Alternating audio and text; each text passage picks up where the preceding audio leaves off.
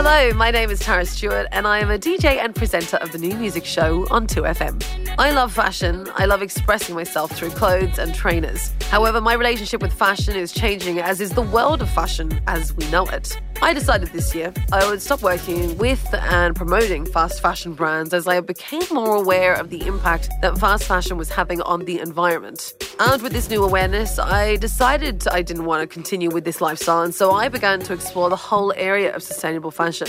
The more I explored, the more I discovered, and I guess the more I discovered, the more I learned. So, that's why I'm doing this podcast. I want to learn more about the world of sustainable fashion from the people working in it and around it, and I guess share this journey with you so we can both come away with a new sense of awareness.